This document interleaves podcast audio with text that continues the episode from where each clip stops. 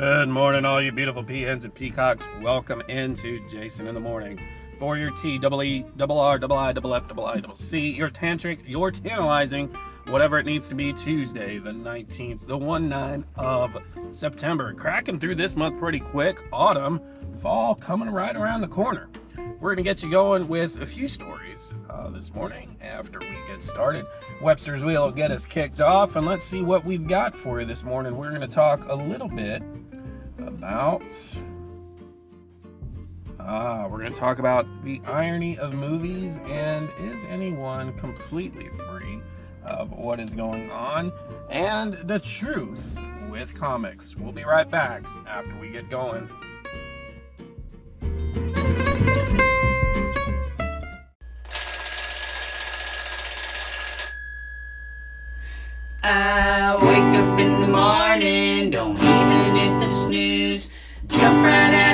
To get that 15 minute news. It's Jason in the morning, it's Jason in the morning. AM 1321, it's the best news happening now. It's Jason in the morning, it's Jason in the morning. All you beans and peacocks, it's time to gather around. It's Jason in the morning.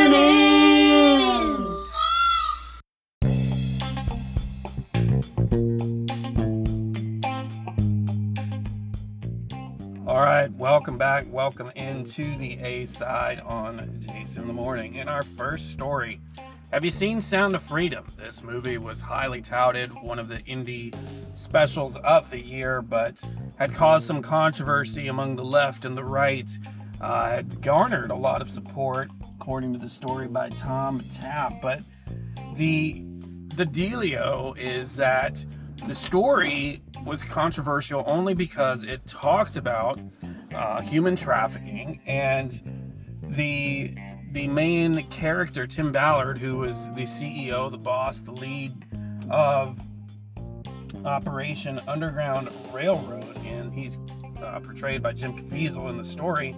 But it was founded in 2013 with the goal to find victims of human trafficking, to go uh, to get them and to help them uh, figure out where some of these folks were and have been.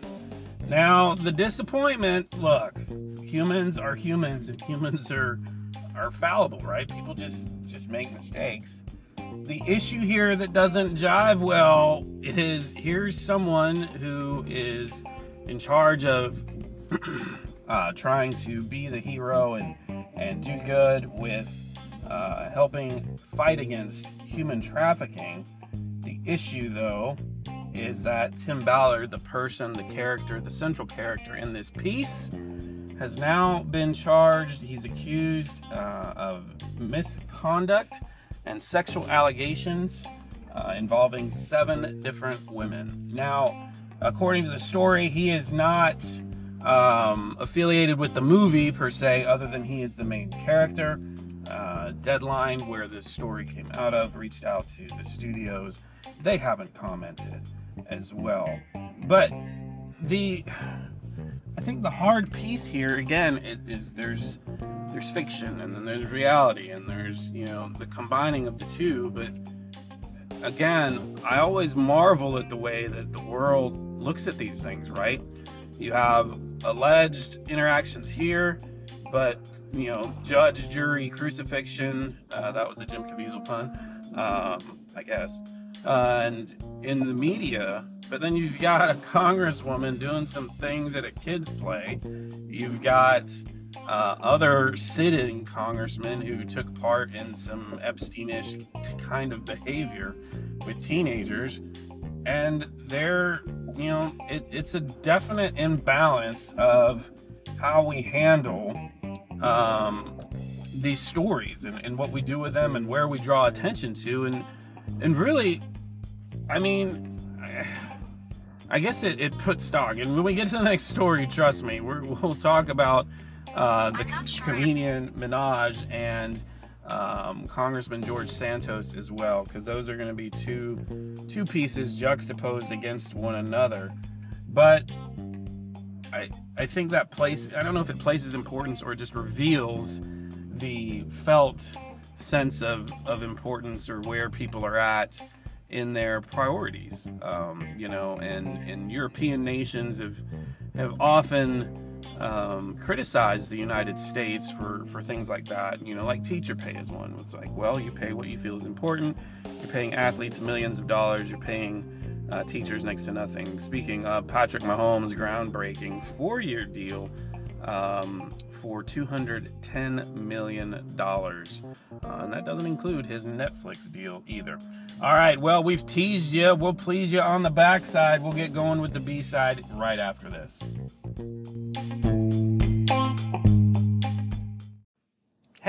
It's Jason from Jason in the Morning. Hey, have you ever wondered about this thing that we call the mind burrow? Have you ever wondered, like, if you just took these thoughts and carried them out a little bit deeper, a little bit longer, and really burrowed in to try to get at these answers and to kind of think about where it's going, or just even wondering what the thoughts would be on it? Well, the team from uh, our team has gotten together, and you can find out and listen with a new podcast that's recently been launched called The Mind Burrow. You can check it out on all of your access points to podcast. Uh, our couple podcast episodes already deep. Come join the team, figure it out, listen to the topics that we've got, and check it out.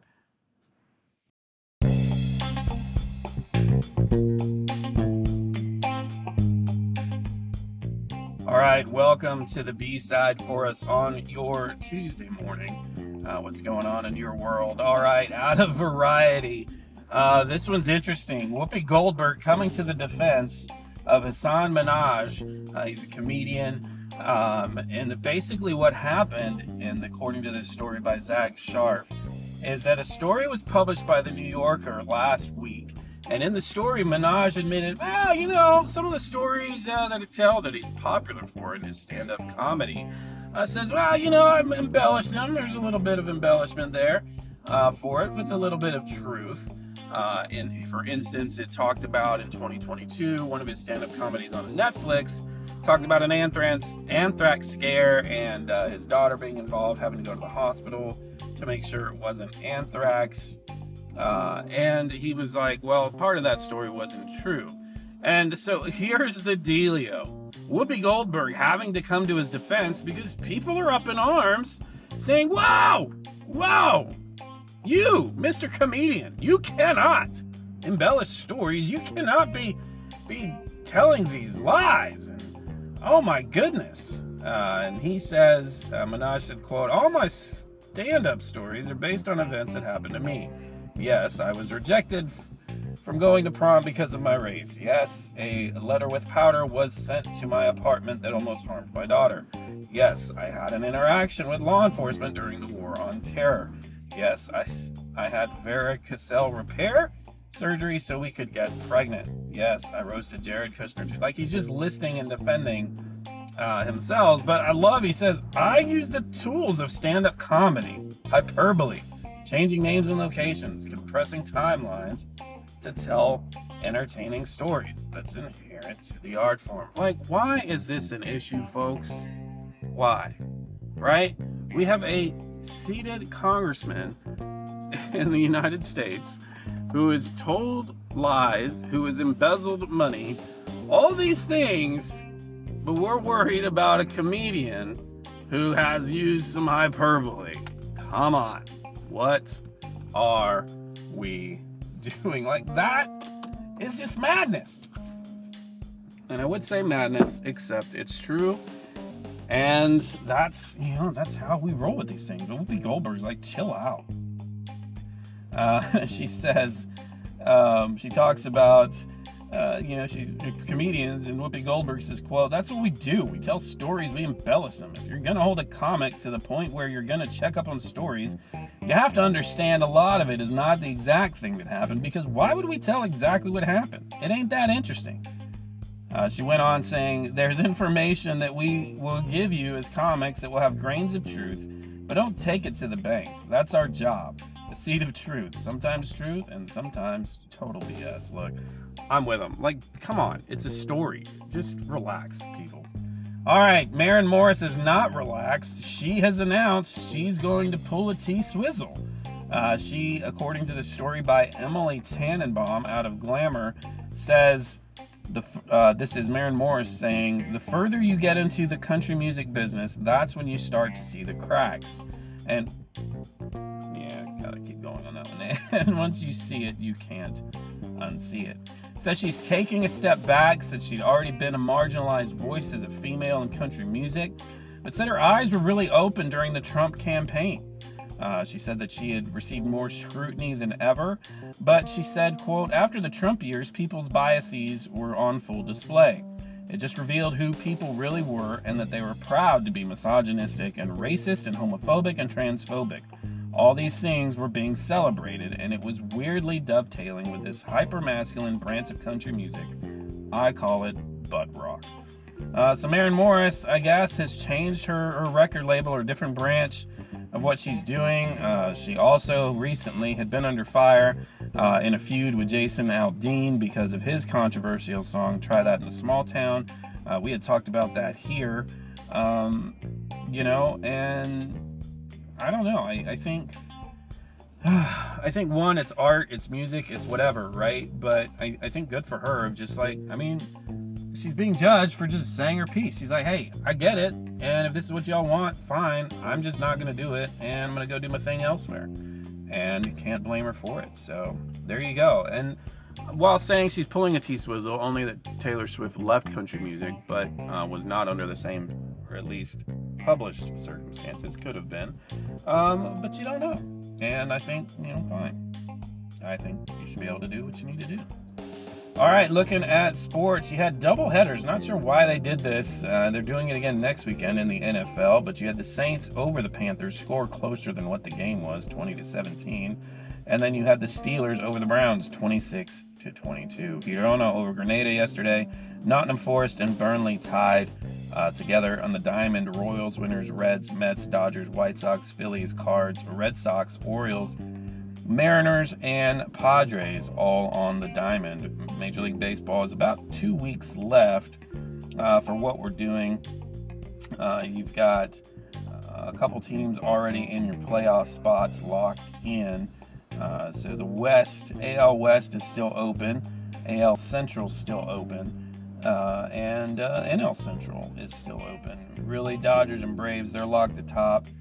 Dodgers are four games back, but you know, not likely they'll catch that number one seed, and they may not actually want it either.